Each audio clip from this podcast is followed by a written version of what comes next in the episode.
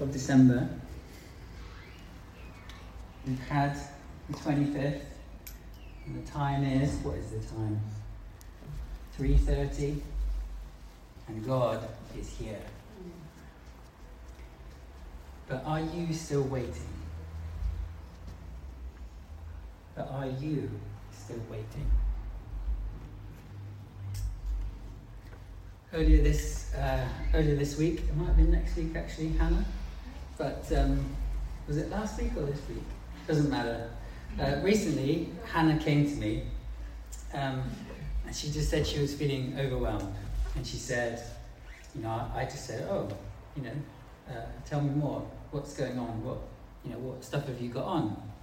Tell me more. And um, so she began to list out all the things that were going on. You know, obviously all this stuff leading up to Christmas. There's presents to buy for people. There's um, surprise presents to buy for people who didn't you didn't expect to get you stuff. Um, there's uh, uh, there's things she had to do for work. Um, there were things that I wanted to, her to do, which she didn't think were that important. she had all these things, um, and she, they were just all coming in at her at once. And so I decided to share with her uh, a little a, a, method called called the Eisenhower matrix. Anyone heard of this? No. Well, you're in you're in luck because I'm going to show you what it's about. so basically, I told her um, take some time out and just begin to plan your tasks in priority order. And you can use the Eisenhower matrix to do this. I'm going to pull this back.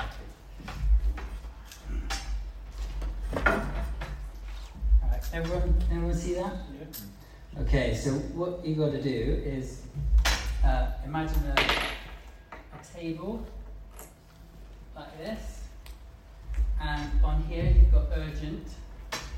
This pen's too big. Urgent, non-urgent, important, and unimportant. And so I said, take each of your tasks, everything you've got to do, and decide if, if it's urgent and important, then you have to do it. If it's not urgent and important, then you schedule it.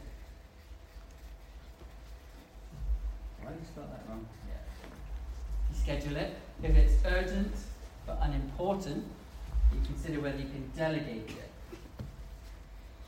And that means to get someone else to do it for you, basically, which is always a nice thing to be able to do. Uh, but if it's not urgent and it's also not important, don't do it. Just drop it. exactly. That's the fun one. so, um, as you can imagine, like I would, if I was in Hannah's situation, there was a bit of reluctance uh, and maybe a little bit of procrastination, but fair play to her. She said, Right, I'm going to go do it. So she went and did it. And a couple of hours later, she came back to me and I said, So are you still feeling overwhelmed? No. Imagine what it was like to feel like Hannah. She'd had all of these tasks, all of them, all coming in at once. And all of them were screaming at her, Do me now, you know, I need to be done. Um, and just imagine now, take a moment to imagine what it would be like for you to take every single one of your responsibilities, your tasks, the things you'd like to do, the things you have to do, and give them a time when they're supposed to be done. So you've got, right, that thing I need to do, that's going to be done Tuesday. This thing, I'm going to talk to so and so, they're going to do that. Um, on Sunday, I'm going to rest. Uh, on this day, I'm going to do that fun thing. Just imagine for a moment now what it would feel like to have absolutely all of that completely done. To devote hours to it. Till you get to the end of that task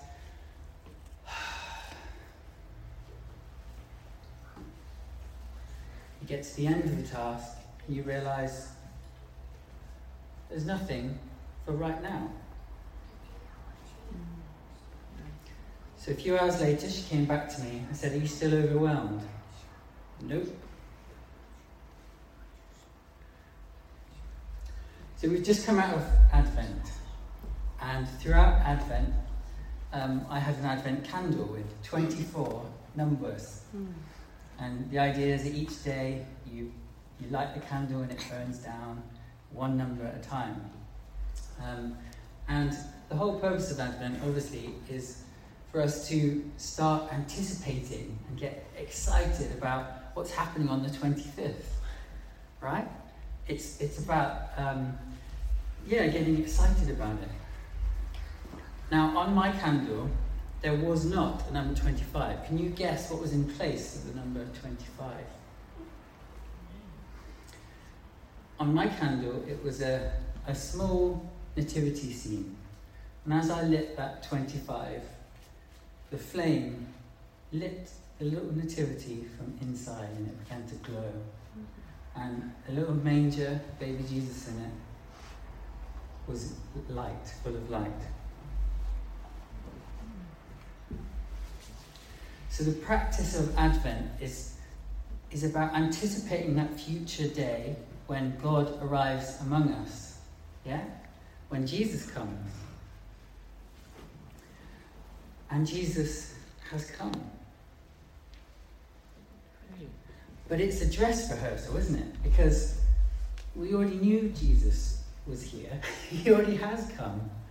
But it's like a dress rehearsal for the real thing. And, um, you know, maybe it's like uh, planning a date night with your partner. You can always be together, but there's a different type of togetherness that you're preparing for. And we've just been through this season of Advent together, where every day there's tasks to be done, preparations to be made, and you know the world comes in on us we usually get so busy, and we're preparing our hearts for the coming of God. We had the arrival of Jesus booked into our calendars, but now it's come, and God is here.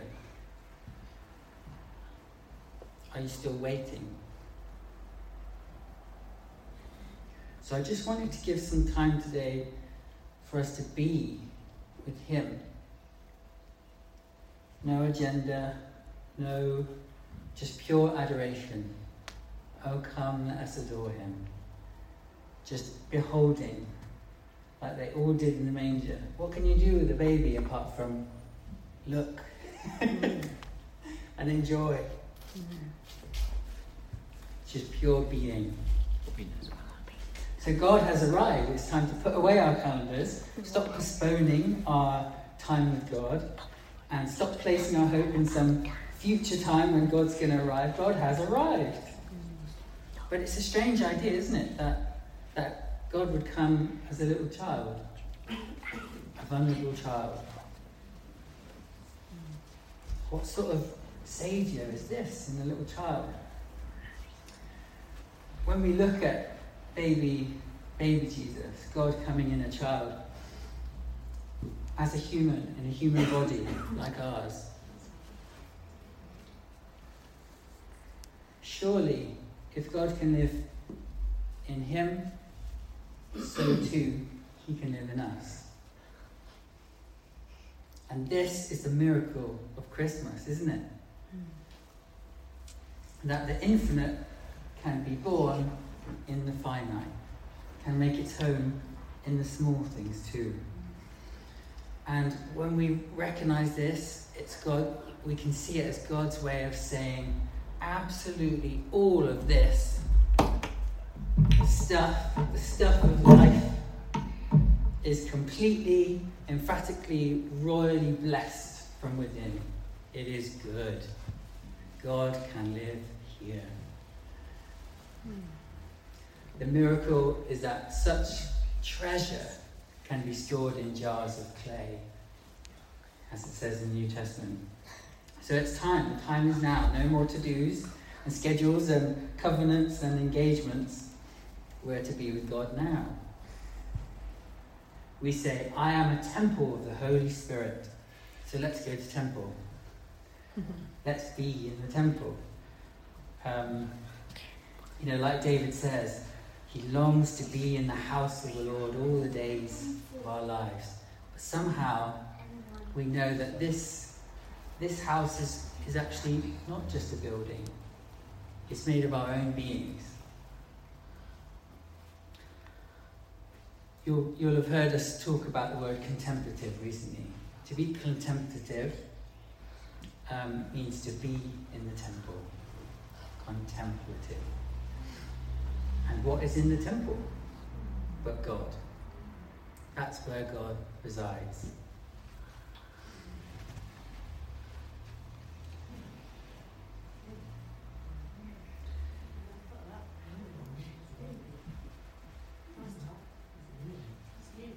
This is our salvation. This is what God has shown us that the new temple is the human person. Mm, praise God. Amen. Isn't that good? Mm. you know, this is our temple right now, but um, we've always got a temple. And Jesus says, The kingdom of heaven is within you. It means here, at hand, always within reach, always available. Thank you, Angie, for praying earlier. Always available. Always available. So let's let's pray. And there's no rules right now for how how we should pray. How how do you be? I can't tell you how to be with God. It's like me telling you how to have a relationship with someone else. It's like intrusive. You are just going to be now. And as I'm speaking, don't wait, just be with God. Just be with the one who's always been here with you in your heart and who always will be. That was praying, always will be. There's no special formula, like the right words or any of that. No qualifications. Drop all of the formula and all of the tactics and the conversation. Just be.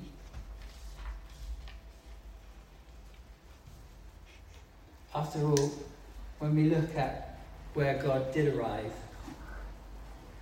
was it in the synagogue or the sanctuary? Was it with a great parade and advertisements? No, it was in the everyday, the mundane, the ordinary places. The quiet and the humble stable. And who noticed the arrival first? Was it the religious people? You know, the very clever people, the philosophers or the politicians? No, it was the attentive ones, the ones who were ready, available, humble, from whatever background they came from far away, because they listened and they were waiting. And that's God's way. It's God's way with us. Always available. Among us now, here. So let's just imagine for a moment what it felt like to be Hannah again. To have all those tasks, things to do, settled. Just drop them now. They can be picked up later. But now we're doing a different thing. We're going to be with God now.